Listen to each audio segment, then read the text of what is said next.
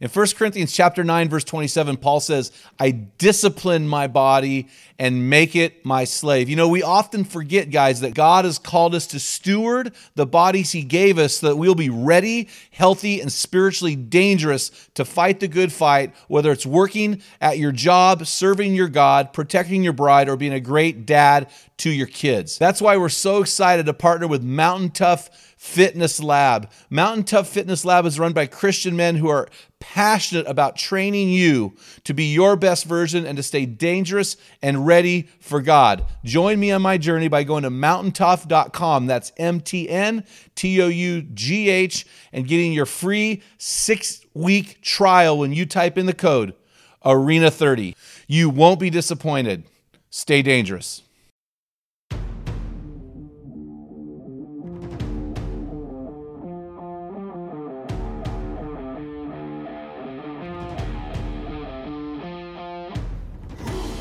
It's not the critic who counts, not the man who points out how the strong man stumbles, or where the doer of deeds could have done them better. The credit belongs to the man who's actually in the arena. Welcome to the Men in the Arena podcast, where we interview specialists in the realm of manhood. Each of our guests is an expert in their chosen field or cause as it relates to men. Our conviction is for you to become your best by calling you in to the arena of manhood, calling you out of the faceless, nameless bleachers, and calling you up to your absolute best version of you. Because when you get it, everyone wins. Enjoy today's episode. Men in the Arena Army, We salute salute you. you. Guys, thank you for listening to this episode of the Men in the Arena podcast. I'm Jim Ramos, and I'm here with our producer, co-host, and friend, Dale Culver. How you doing, my man? I'm doing excelente muy bien. Okay. Just throwing that out there. well, hey, man, I don't know why you're talking Spanish. I'm a teacher. poor- poorly to, to me. teach things. But uh, hey, I'm excited about our guest today. Uh, we've got him live and in the in the studio, and he In the flesh. In the flesh, he experienced uh, near death and tragedy. Twice. Came back from it twice. Maybe three man, times. yeah, once, twice, three times. No, just kidding. Anyway, uh, on the Men in the Arena Facebook forum in August of 2018, a prayer request went across for Corey. Uh, he was in a, he was at the brink of death, and thousands of you guys prayed for him. His story is incredible. I want to bring him on today, but before we do, do you have a man word for me today? Yeah, you're gonna love it too. My word is known. That's your man word. Yeah, it's known. Because I can't use a, a phrase or uh, multiple words or hyphenation.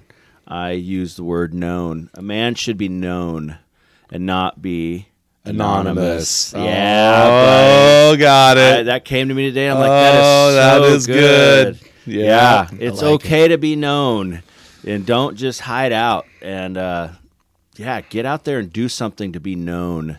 yeah, put be uh, be willing to be Something on display. good. Be on display. Yeah, guys should be on display. Men should be on display. not And- because and, of your uh, photo in the newspaper because you got arrested. No, But and- something and, great. and, and not for your own glory. You're- Right. You're, to be on display to put God on and put to put God on, to put that threw me off a little bit. You're to be on display to put God on display. Right. That's a man's role. And so, hey man, that's a good word. I like that a lot. Hey, uh, do you have any review shout outs for us today? Pastor Dread, and I'm I'm wondering if this is Pastor Wes, uh, at here in town. Uh, it's Pastor Dreads is his name, and he says that There he- is no Pastor Wes here in town. Oh, okay, not a youth pastor. Oh. he has dreadlocks, so I'm wondering. Um, but he said this show is uh, top notch, and he thinks that you don't beat around the corner. I would say Bush, but uh, you don't beat around that. You tell it like it is, and Dale is hilarious. Oh, wow. So hey, we want to give you some swag. If the whoever you are, um, if you are Pastor Dreads, you need to send us a picture that shows us that you truly have dreads, or otherwise you can't be Pastor Dreads. Just saying. Oh, that's wow. Look who's not beating around the corner now. Yeah. Holy Or- cow. Or the bushy hair. Oh yeah. Well, hey, I want to brag about today's guest. We have our uh, friend, new friend Corey Davis, in the studio with us. He's 37 years old. He's from Sheridan, Oregon, via Dayville, Oregon. Oh yeah. Married to his beautiful wife Chrissy for five years. And uh, hey, Corey, I haven't told you about this, but we're gonna throw you into our rapid fire round.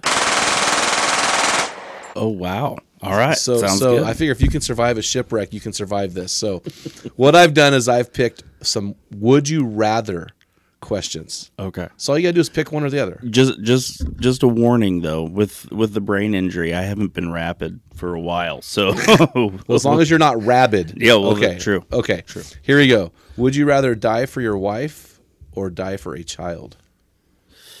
I think me and my wife uh, would both agree on this would be a child. Really? Yeah. Oh, see, my wife would both agree we would die for each other. Okay. So that's interesting. Well, my my wife, uh, she does so much to help children. That's pretty much her life right now. That Oh. like we're kind of all about the kids. So Okay. All right. All right. So next one, these are all life or death things too, just because I just felt like it's Fits the theme, right? Yeah. Yeah. Would you rather live a boring, long life or a short, heroic death? Uh, well, um, probably short heroic death. Just that's kind of kind of who I am. But uh, you know, it, it- heroic implies that uh that I accomplished something, and I think that's important. So. Well, and even in you recounting your story from this summer, I mean, a lot of your problems are because you're trying to save other people. You didn't say that, but I'm going, oh, you could have saved yourself there. Oh, you could have saved yourself there. So uh, you were kind of going for the heroic short life deal. my my wife brings that up actually but uh it just in the moment you're you just you're not thinking you're just helping people that's just how it is It's just a part of your nature at Yeah. that point. So, yeah, would you rather live forever but have all the ones you love die, or live a year with all the people you love? live a year with all the people i love Okay. Yeah, I love it. Last one. If you lived your life over again, so you you get to come back and live on this planet, would you rather live sometime in the past or would you rather want to live sometime in the future? And explain your answer. um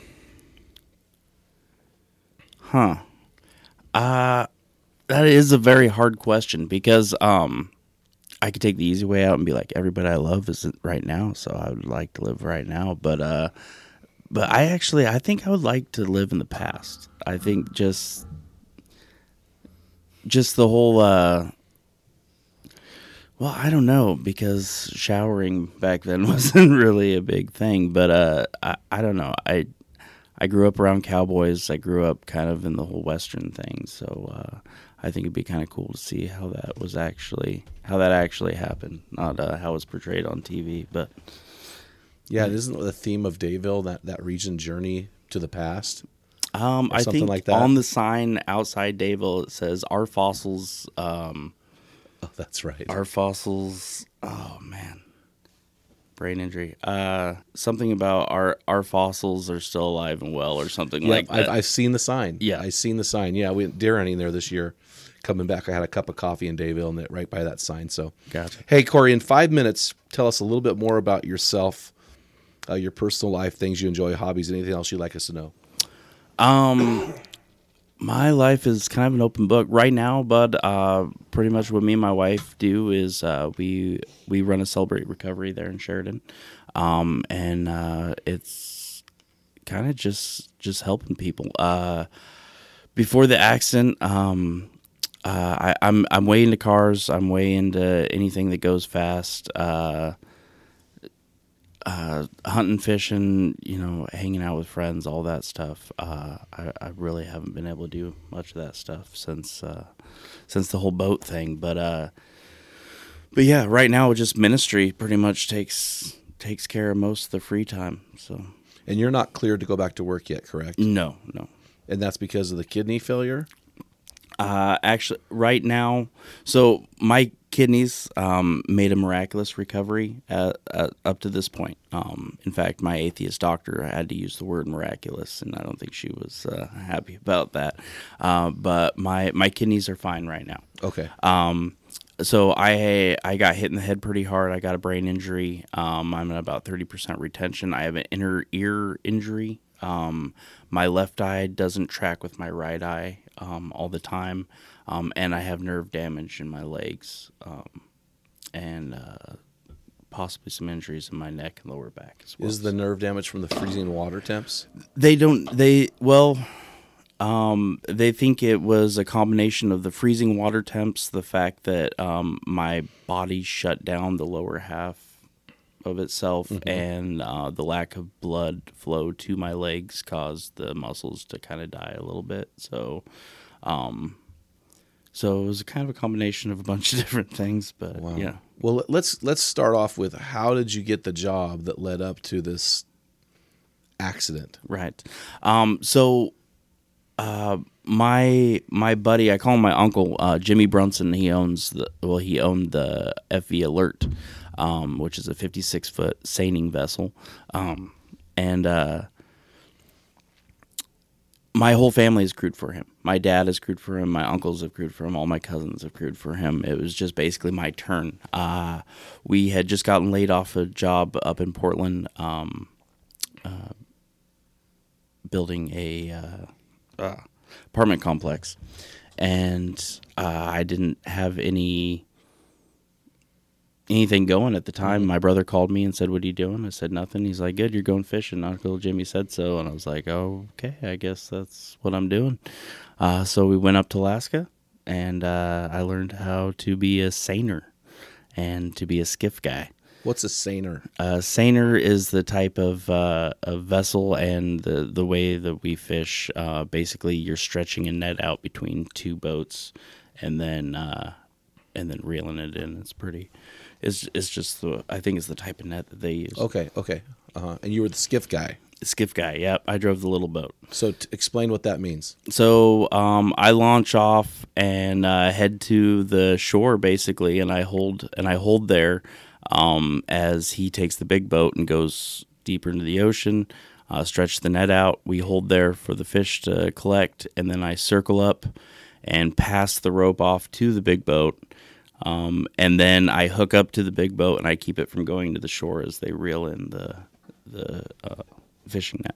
So you start off close to shore, and Yeah. then he goes out to ocean, and it gets pretty hairy even that close, right? Oh yeah, yeah. It was uh, it was definitely uh, kind of these hold on to your pants and pray type deals, but uh, it it was awesome. I loved it. Do it. you have moments when you're passing by the boat where you're actually like above the boat in the waves? I mean, how do you control the boat? Oh yeah. Um it's it's one of those things, yeah, when the waves start hitting to about six to eight feet, you go above the boat and then the other boat's above you and you're trying to hand this line off to these guys that are standing off to the side and it just it gets absolutely insane. I don't know. Uh, I prayed and I did my best, and we we made it happen. Uh, apparently, I did okay because I got offers to come back. So Do you hand, like hand the rope off like with your hand, or do you have like a stick? no, Like you so- hand you hand it So off you're with your that hand. close to the boat. Yeah, yeah. Jeez, because that's that's a lot of control with a lot of surf going up and down. Oh yeah, yeah. I uh, I I I put one scratch in the boat. Um, Jimmy was not happy with me about that, but uh, but I think uh, I think I did all right. But uh, yeah, it, it's crazy. I don't know. You just kind of line it up and pray. well, well, Jimmy's probably not going to be a lot happy, very happy with the whole story. No. So uh, why don't you tell us? So you you fished all summer, Yeah, three months. three months, and the summer's over, Yep. And tell us what happened next. So we were on our way back. Uh, we were taking the instra- inside strait uh, by uh, Canada, um, right off Victoria Island, I believe. And uh, all of a sudden, our engine gives out. Um, so our buddy's boat uh, pulled up next to us. We tied up to them, and uh, we started working on it. Found out our fuel pump had had blown out. A piece on the fuel pump had blown out, and uh, it was the one piece on the boat we didn't have to replace. Now you're you're heading from Alaska back down to Seattle, correct? yes, that is correct. So you're floating, uh, you're adrift in the ocean. Yep. You have this other ship with with you. You guys traveled in twos. Mm-hmm. Yeah. For safety's sake. Exactly. And so now they are they are moored up next to you, parallel to you, Exactly. like like a pirate boarding a pirate ship. I just want to get a word picture here. No, 100%. Okay, so you're tied up. You realize it's a fuel pump issue. Continue. Okay. So, um, so uh, they continued to tow us on. There was really nothing else we could do. Um, we didn't have the part to fix it, and the part on the other boat uh, wasn't the same. They didn't have the same engine. So, um, so they were trying to tow us to some place that we could get the boat fixed. Uh, we couldn't tow him in front and us behind because we had our skiffs tied up onto the back of the boats. Uh, so we were conti- we were side by side tied up and going. It was beautiful blue skies, just amazing weather. Uh, we were having fun. We were smoking fish on the back of the boat. Uh, we were going slower than we wanted to. Is that legal? Can you smoke fit? No, I'm just kidding. hey, I have a question. It's hard to keep them lit though. I, is it? Is it? Oh, Jesus. It's hard to fit them in the pipe. yeah, exactly. So here's a question: Was that the fatal error of this trip? Towing side by side. To me, that seems like a duh. I mean, I realize you had the boats, but these are little twelve foot skiffs. Can't you tie them on to the stern of the boat and and then and then tow? Or was it just more of a pain than it was worth? I mean, it seems like that was a major mistake. well, hindsight is always twenty twenty. I'm just um, wondering, do you think it was a mistake? at the time? I th- I think my lawyers are going to ask me to refrain from. Okay, don't that answer that at- question. the- at I didn't know there were lawyers but- involved, sorry. Oh yeah, yeah, yeah. Okay, don't answer that Um, question. Uh, but uh, so so anyway, you're you're side by side being towed. yeah, it, it's the perfect storm. Really, it it, it would have been fine except the weather changed, and all of a sudden it went from beautiful blue skies to six to eight foot waves, um, with the wind just ripping, and uh, the boat started smacking together. Right, and we we're all scrambling. We're grabbing ropes and we're trying to tie them tighter, but there's there's just no way. And then all of a sudden the lines start snapping, right, and flopping around. Um, it was me and two guys on the deck at the time. Uh, our our other guy was all the way downstairs looking for a part, I believe, and uh, and when the rope started snapping and flapping around, I grabbed the two guys and we ran in the galley because one of them almost got hit by a rope, and I wasn't looking to see anybody get injured. He almost got hit by a rope. What is? so a rope snapped. The rope that was holding the two boats together snapped, Uh-huh. and it flipped around, and he dropped, and it went right over where his head was. So how powerful was the force of that rope? I it, I think it would have taken his head off. Personally, Really? Yeah. No, like it it it scared me. So I was like, no, we got to get away from this. So we went into the galley. Um, and I'd say about three minutes later, we hear this loud crack. And my buddy that's all the way downstairs, he clears the the ladder in one jump and lands. He goes, We're screwed. We're like, What do you mean? He's like, That was the hole that just snapped. We're taking water, we're going down. And it, it, it was one of those moments where like everything slows down. Like we all just kind of paused and we all just kind of looked at each other, right? And uh and nobody moved. And I was like, we got to get out of this galley. How many is we? So there's uh, a total of five of us all together, uh, four crew and the captain. Okay, fifty-six foot boat. Yeah. Um, so the captain's up in the wheelhouse, and there's four of us in the galley, and we decide that uh, we need to get out of the galley now. Um, so I call them the youngsters. It was a 19 and 20 year old. They ran out first.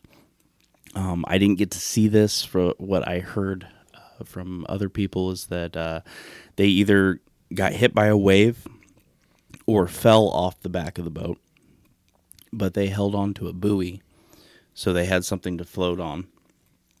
Um, and then my buddy Ty, he walked out right in front. I was right on his heels, and uh, the boat. At this point, the lines that were holding the boats together snapped, and the boat flipped on its side. And the sliding door slid shut and locked in front of me.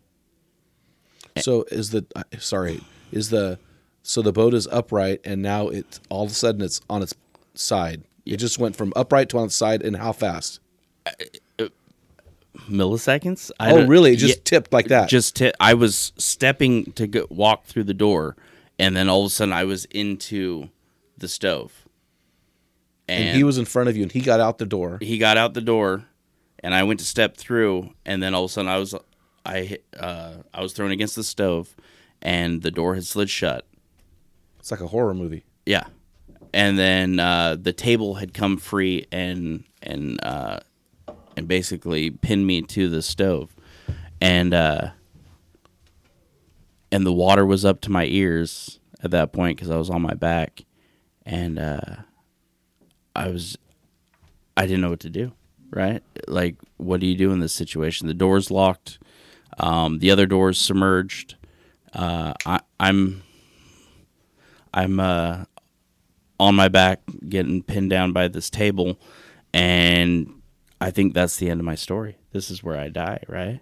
And, you're thinking this, it's over. yeah, this it, it's over. There's there's no other play I can make right now. Is is basically what what came into my mind, and then uh, I, it was really weird because I got this like euphoric like acceptance feeling, right, and that scared me how quick that came, and uh, and I saw my wife's face and I saw my kids' face, and I got angry that I was going to just give up right? And so I threw this table off of me and I waded over to this door and I just started punching it. Um, I put a couple holes in it. I was able to make hand, these hand, uh, basically a hole to get my hand through. And then I was able to slide the door up. And, uh, but unfortunately, the water started cascading in. How high's the water now? You're on the side of the boat walking.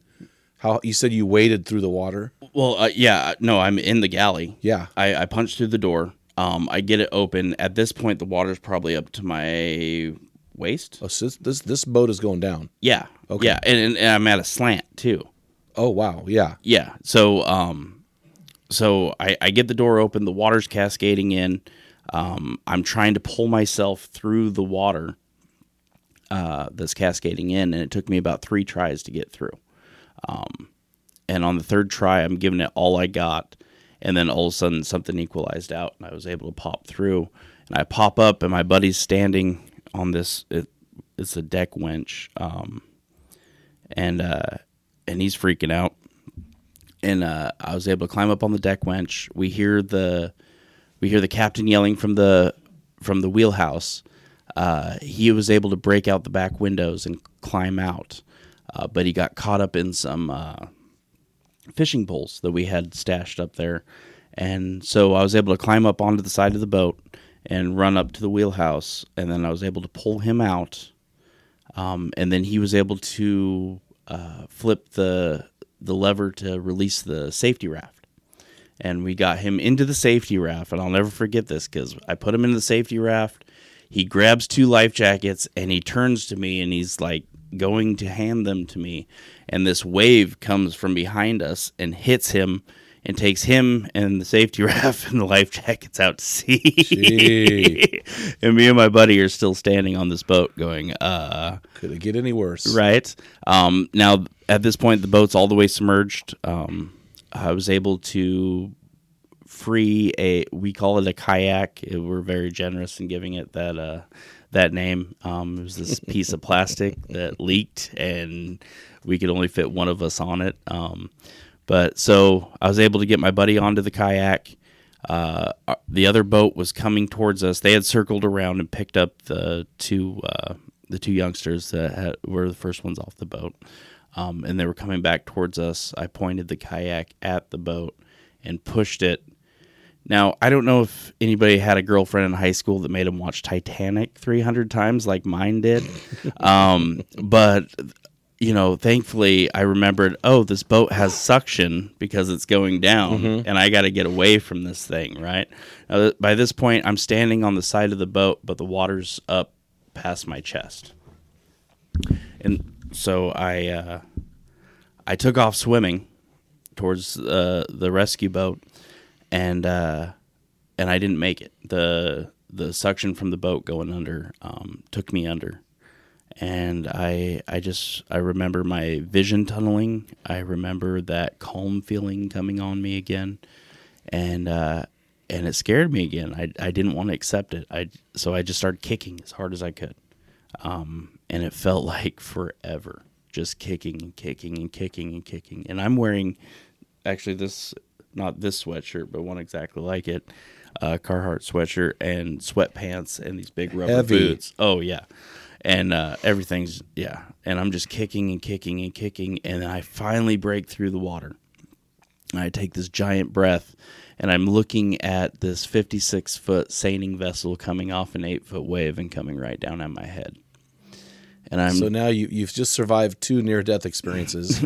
yeah. now you're going to get crushed by a ship. Yeah, and I I just remember like I, it had to look so pathetic because I remember just trying to do this like side arm like paddle thing trying to get out of the way but there was no way it was gonna happen and just like are you kidding me right now and then uh and then the next thing i remember i'm getting thrown up against the side of the hull by a wave um i smacked my face on the hole and i it kind of jarred me awake. And it, it was for a split second i was like what's going on? And then i started to slide under the i was getting sucked under the boat. And i knew that i didn't want to end up in the propellers so i was able to get my feet up and kind of wedge myself against the hull uh, to keep from getting sucked under.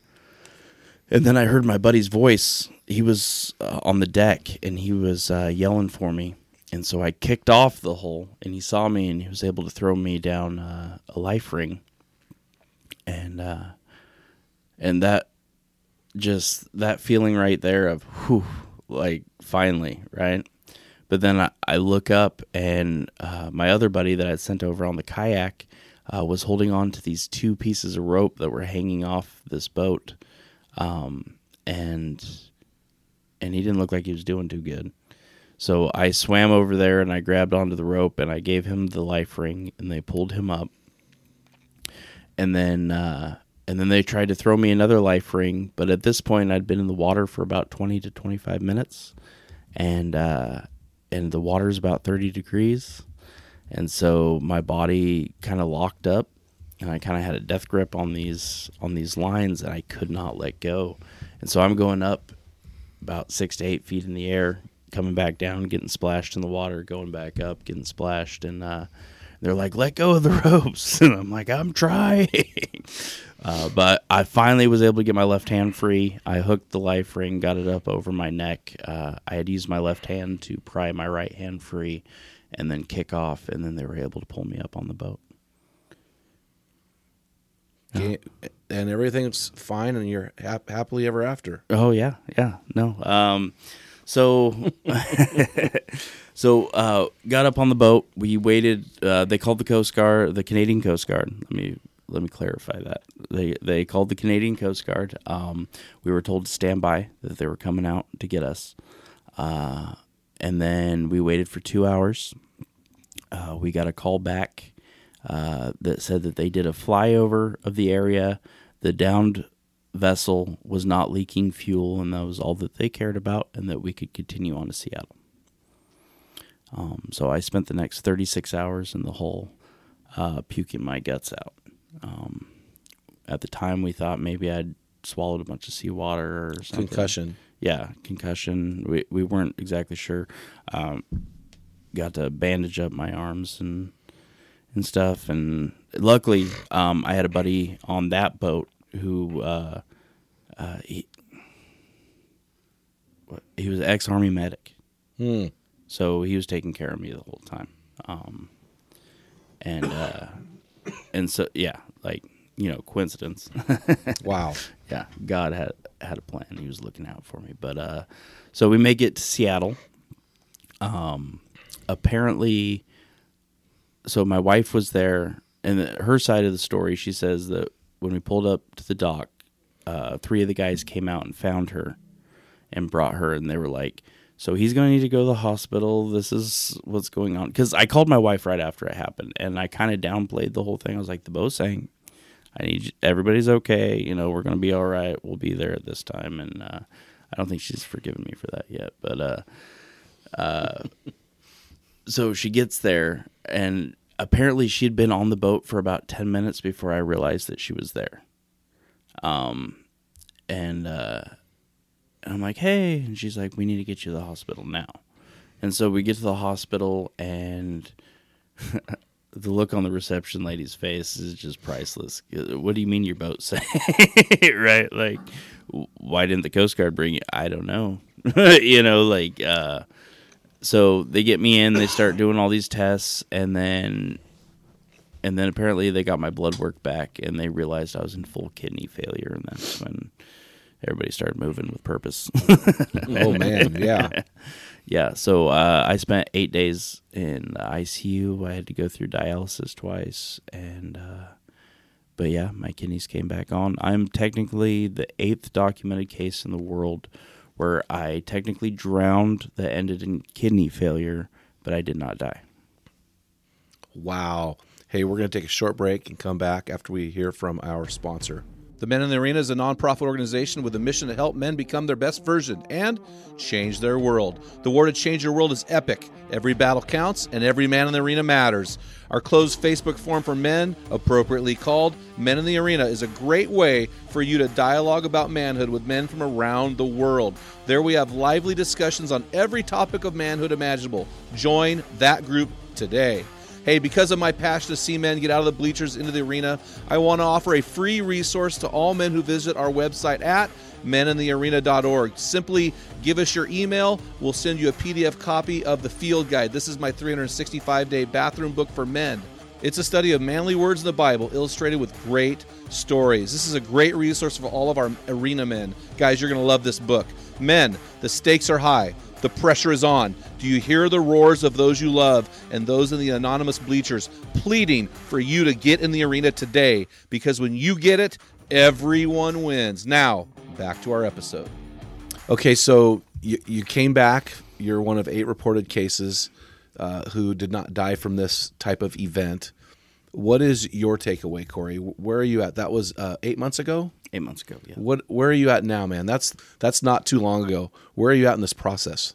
So, right now, I got pretty much every kind of doctor and rehabilitation specialist you can have. Uh, my days consist of going to Portland and doing physical therapy and cognitive therapy and uh, a bunch of other stuff. Um, just doctor's appointments. Um, my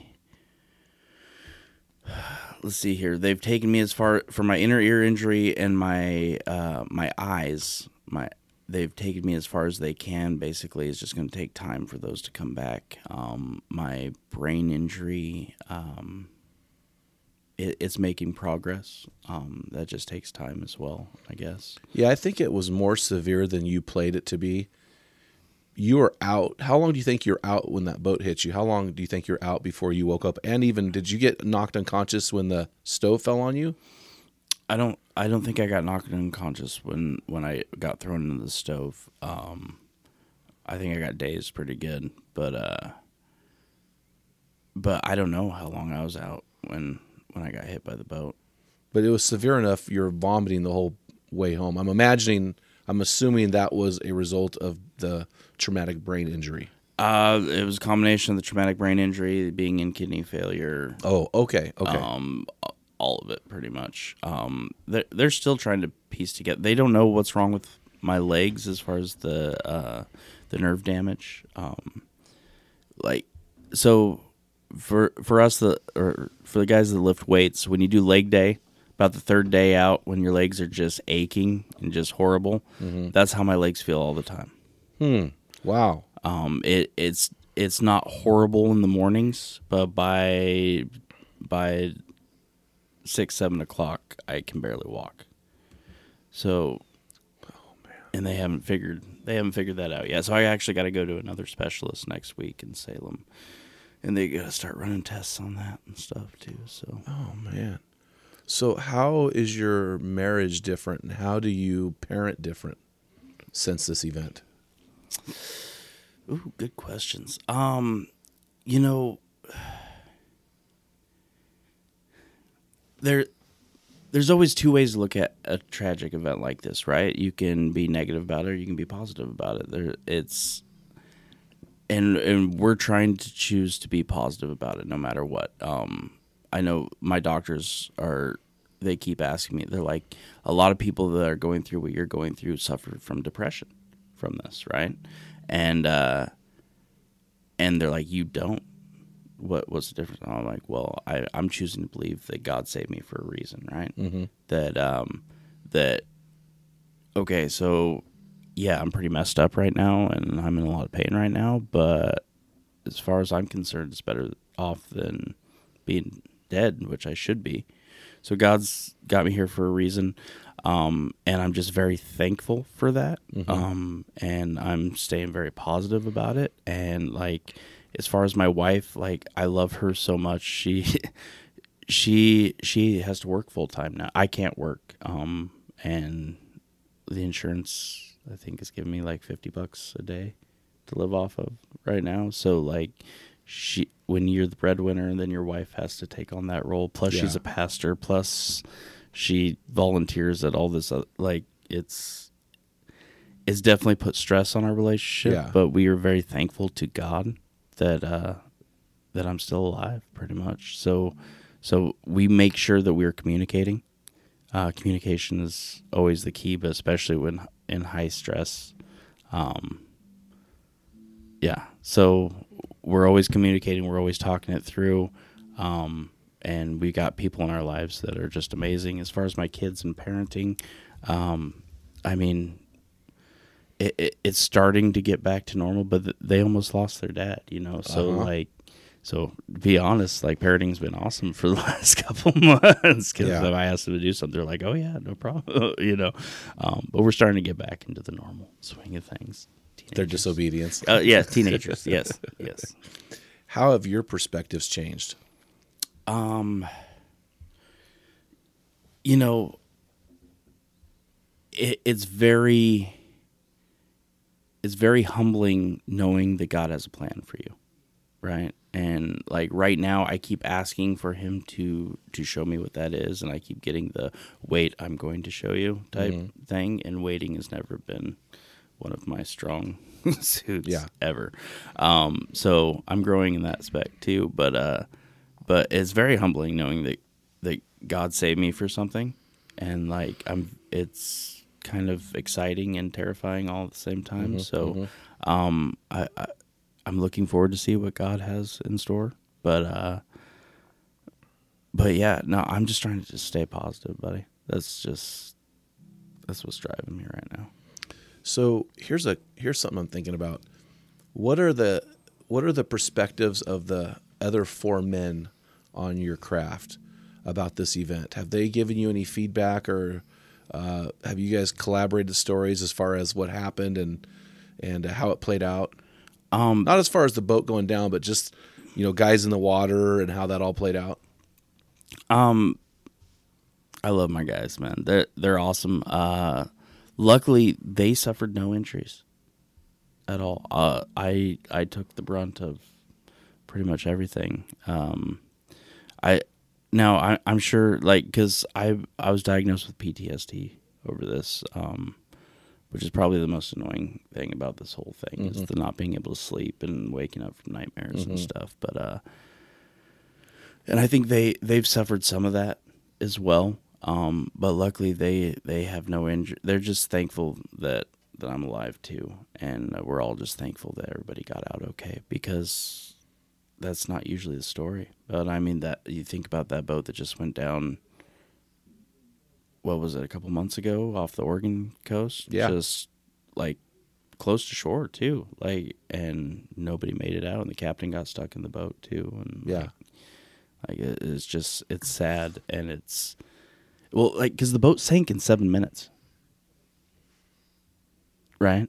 So there's not a lot of time for for figuring stuff out, or you, you know you got to make a decision and go with it. And if that's the wrong decision, then Yeah, yeah, you need to have it figured out ahead of time. Yeah, no. in case it ever happens, right? one hundred percent. But how do you do that when you're a skiff guy who just got hired three months before? One okay, so uh honestly, my grandfather was amazing and he used to run scenarios with me. Like if your car goes off of uh off of a bridge, you land in the water.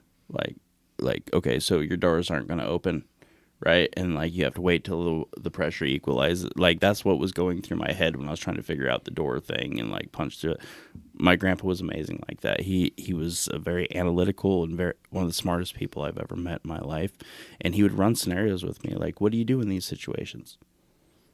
Right? And and I, I lost him two years ago, and yeah, I I I credit him for surviving this pretty much. That's what it came down to. Now is he from Dayville?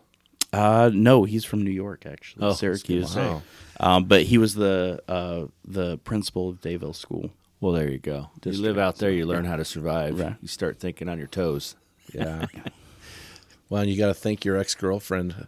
Who Right, would have thought that watching Titanic 100%. isn't a man law violation? Right? No. Okay. Who would have thought that it's not a man law violation? So, uh, the first time I watched that movie um, was at the Silverton uh, uh, movie theater, and I fell asleep. Right, and I fell asleep during the movie, and I woke up. You know when that guy jumps off the back and they hits the propeller and it goes ding, Uh-huh. right? Yeah, it does yeah. this flip thing, and I woke up and saw that, and I started laughing in the middle of the theater, and everybody just turns and looks at me like I'm just this horrible person, and yeah, That is so funny because I did the same thing, and my wife nudged me, and I'm like, "That's funny. Uh, we're terrible people. yes, one hundred percent. That wasn't real. That didn't really happen." Oh gosh, that well, you know, it's really interesting because as I think about this, do you see any acts of heroism it, through this event? Were there any heroic acts in your opinion? Um, I mean, everybody worked together to get get the job done. Like, um, yeah, my uh, my buddy who, who was I think he was a lance corporal in the military, and he he was the uh, he was an army medic, and he it was his first year, and he was traveling on the boat that traveled with us, and he took care of all of us, and like because when I first got on the boat, I uh, I went to pass out, and he put a tourniquet on me, and he kept cranking it, and it kept me from from going out. And he's like, I can't let you lose consciousness, but I'm like, get this thing off of me. He's like, no, I won't do it. He put a what a tourniquet on you. on my arm because when he was so you had that bad of a injury? it, it wasn't. I, I did have a pretty pretty good injury, but uh, it, it wasn't bad enough that it needed a tourniquet. I was passing out. I was in shock, and I was going out, and he knew that it would bring me out of that. Oh, really? Yeah, because he had seen trauma before. So Well, it's really interesting on the Titanic. We talked about the Titanic. We were laughing, but uh, of of that on that ship, thirteen hundred and forty seven people died, and only one hundred and three were women. So in that event, the men went down with the ship. Even though in the movie, it wrongly portrayed uh, the cowardice of the men, I- which is gotta love Hollywood for that. But I, I thought it was interesting t- because you had, in, I- in my opinion, I, I heard of three acts of heroism on this event. I'm just wondering if your crewmates have shared this with you. First of all, you let the two youngsters go out first. So so, so they went out first. So essentially you if they were the last ones on the ship, probably one of them would have died. Probably. Uh, you went and saved the captain who was drowning and then you let your buddy, you know, you tell your buddies, "Don't leave me hanging." Literally, literally, you had a buddy hanging, and you didn't leave him hanging, and he was in a bad spot. So I thought, I'm listening to this story, saying there are three acts of heroism in this story, but do your buddies see that, or is it just kind of, hey, we're all working together to get this thing done? Um, I we haven't really talked about that. Yeah. No, Well, and you didn't portray it as acts of heroism. You just you just said, oh, blah blah blah. Let the two youngsters go out first because they're younger. Oh, the captain was tangled up, so I let my buddy go. Then I went, I pushed him off in the kayak and went to save the captain. And oh, then my buddy was on the rope and he was struggling, so I th- gave him my life preserver. Then I got crushed by the ship. I'm, you know, I'm, I mean, I'm just hearing these. Nobody's really said anything about that to you. Just okay, all right. Well, that's you know, it's really interesting. I've done a lot of. I'm kind of passionate about World War II and the men who fought in World War II, and none of them call themselves heroes. In fact, they're offended by it uh, because they lived, and there's a lot of guilt around that. Yeah. and nobody died in your event, but it, it seems like th- you have some acts that seem to me like clear acts of heroism, yet you don't recognize them. Well, I mean, I don't know. Like, like it was just automatic reaction. This Yeah. is what you do. You help the people around, especially when you were eating, living, breathing in a dangerous situation for a long period of time with guys. Like, you all have each other's back. There's no, like, it's. I don't know. No, I'm, make I'm me just blush. I, no, I'm just processing this with you because I'm like going, is it just what you do, or is there something innate in a guy who has a perspective of it's just what you do?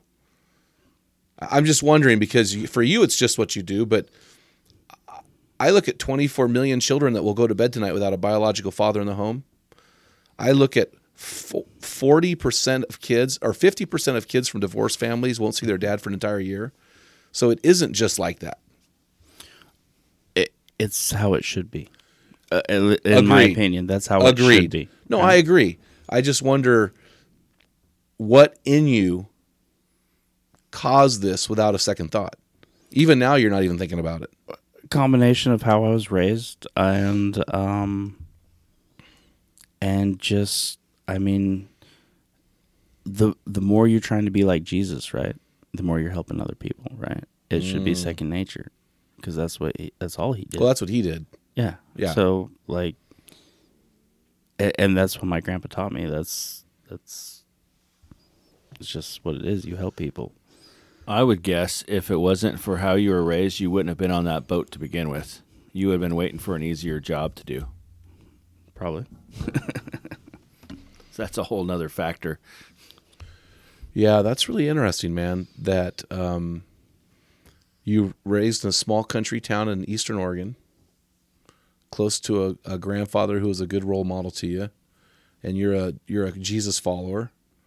So I think all those things kind of mesh together. I mean, this is what we're hoping for our men in the arena. We're hoping that these guys have in in an innate understanding of who they are and because they have went back to the heart and the essence of who a man is they respond and react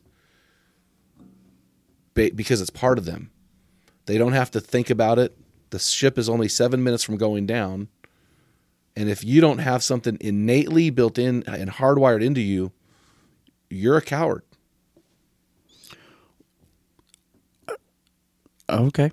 no i'm i don't know man i'm processing this Right. No, 100%. Well, okay. The thing is, bud, is that when this first, when the door slid shut in front of me and I got thrown into the, into the stove and the table came down and pinned me, right? Right then and there, like it was my biological automatic reaction to accept my fate around me yeah and go off into the night, right? Like that that and that scared me. That scared the crap out of me. That's probably scared me more than anything ever has in my entire life. How quickly I accepted that I was just going to die. Yeah. And like I was just going to lay there until it happened. And like that I was like no. I saw my wife's face, I saw my kids' face. I'm like they are worth fighting for.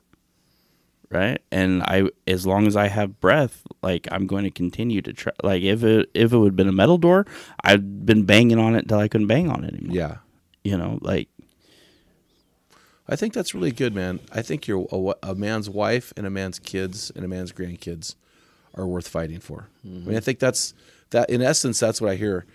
These what what do we have to fight for? I mean, if we're in the arena, you're you're not in there to sit around and be a cheerleader. You're in there to fight. So what is worth fighting for? And when a man understands that, it is a game changer. When a, and a, when a man is willing to fight, see, you saw the faces to fight for, but you had to make a choice to fight. 100%. And it was when you made that choice that not only did you win, but everybody around you won. The captain won, your two youngsters won, your buddy on the hanging on the rope won that was in the kayak thing. Yeah. You know what I'm saying? Yeah, yeah. So, well, how do you look at your wife different now? How do you how do you love different now? Is has there been a change for you? There has. Um, and my wife says that. So you guys both know my wife. She is. Uh, she is an amazing person. Um, she she's not very. She's not very lovey dovey, right? So I I think I've become more, more. I don't know what's the word. I like I'm just so grateful to be here Yeah. and be here with her and I appreciate her so much more and like and and having not being able to do some of the things that I used to be able to do and then just her stepping up and just taking that like I'm so blessed man it's it's not even funny When a man admires his wife, everything that's a game changer. Like we I had an event in my life in about 2011, 2012 when when I my relationship with my wife, I became uh her number one admirer. And when that changed, it's a game changer, right? And so your wife has stepped up because you've been incapacitated Yeah. and it's been a game changer for you. Do you do you look at life now differently, knowing that you almost died? Yeah, like every day. I don't know. I I'm extremely positive and extremely just happy, man. I'm here. I'm still here. I'm gonna get to see my grandkids. I'm, you know, like I I I get to spend more time with my wife. I get to mm-hmm. spend more time with my kids. I get the things that made me happy before make me 10 times happier now. Just everything. I know it's cliche, but like the sun's brighter, everything tastes better, you know, mm. like just when when it's almost taken from you, right? Like you just appreciate it so much more. It's I I can't even explain it. Yeah, I know. I'm asking you questions that I know it's hard to articulate because you're you're feeling them at such a deeper level than I am. But I'm asking them anyway because I want to kind of pull out anything I can that, to help our guys. Of course. What would you? What advice would you give any men?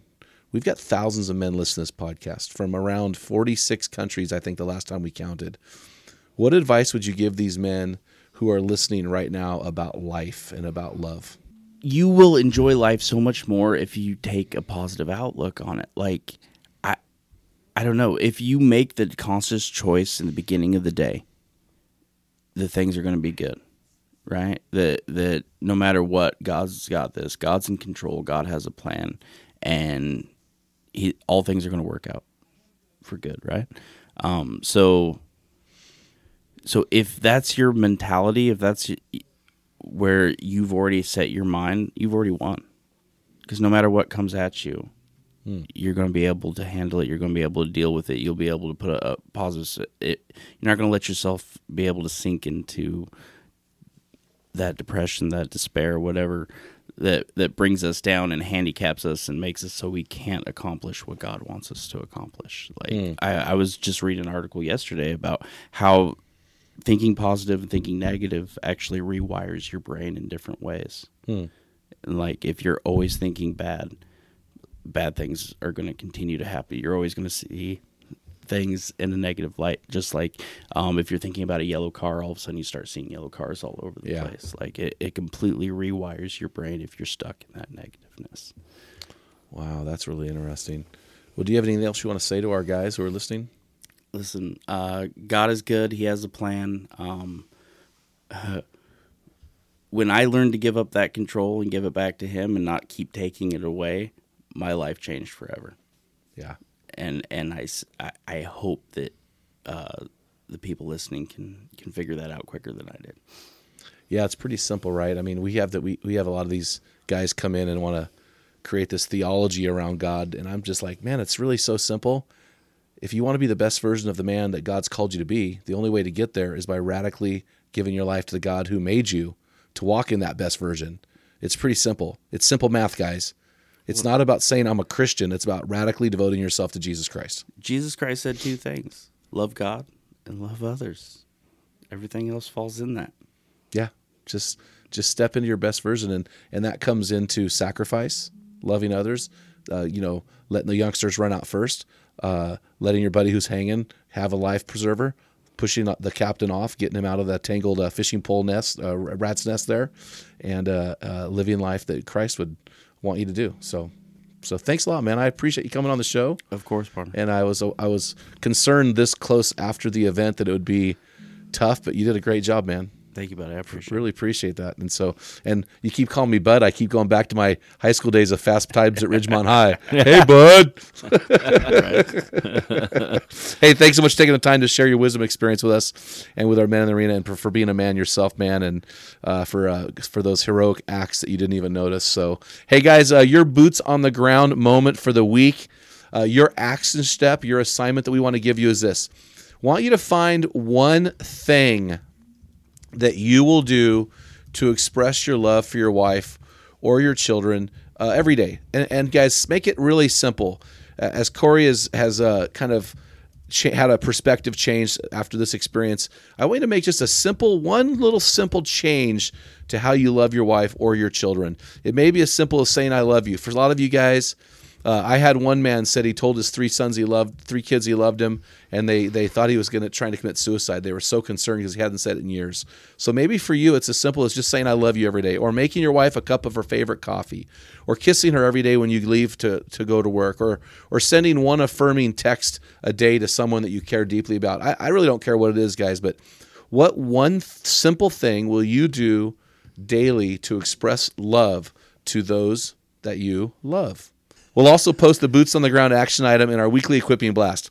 Sign up for it today by going to meninthearena.org and we'll send it along with an electronic version of our field guide, a 365 day bathroom book for men. Arena Men, you've been listening to the Men in the Arena podcast. We have some amazing resources. We want to help you in your journey to becoming your best version. If you haven't done so already, subscribe to this podcast. Also, join the Men in the Arena closed Facebook forum for men with men from what is it, 85 nations on that forum right now. Also, you can sign up online, like I shared earlier, to receive our weekly equipping blast, and we'll send you that PDF version of my bathroom book. Guys, until next time, feel the wet sand on the arena floor, hear the deafening roar of the crowd, taste the sweetness of victory, smell the stench of battle. Get the game, get dirty, grind it out, pull your buddies out of the boat, and Be a man. This is Dale Culver, and you've been listening to the Men in the Arena podcast. If you hunger to be your best version, then join thousands of men from around the world on our closed Men in the Arena forum on Facebook. This is the best place to have open discussions around the topic of manhood. In our passion to help all arena men, we're offering an excellent free resource when you visit our homepage at meninthearena.org. Simply give us your email, and we'll send you a free PDF version of Jim's book for men called The Field Guide, a bathroom book for men. It's a daily study of manly words in the Bible explained with great stories. Thank you for listening to this episode, the Men in the Arena podcast. This is Dale Culver signing off. Until next time, thank you for joining men in the arena from around the world who are becoming their best version. And remember, when a man gets it, everyone wins. What type of dad are you? Guys, in my 35 years of ministry, I've noticed that guys basically fall into two categories. And in those categories, there are four types of dad or four phases that you pass through as a dad. We just dropped an amazing quiz to help you discover what type of dad you are. Find out what type of father you are and get our custom resources fit to meet the needs and the questions you are asking. Head on over to menarena.org, join 20,000 men from around the world, and find out the type of dad you are.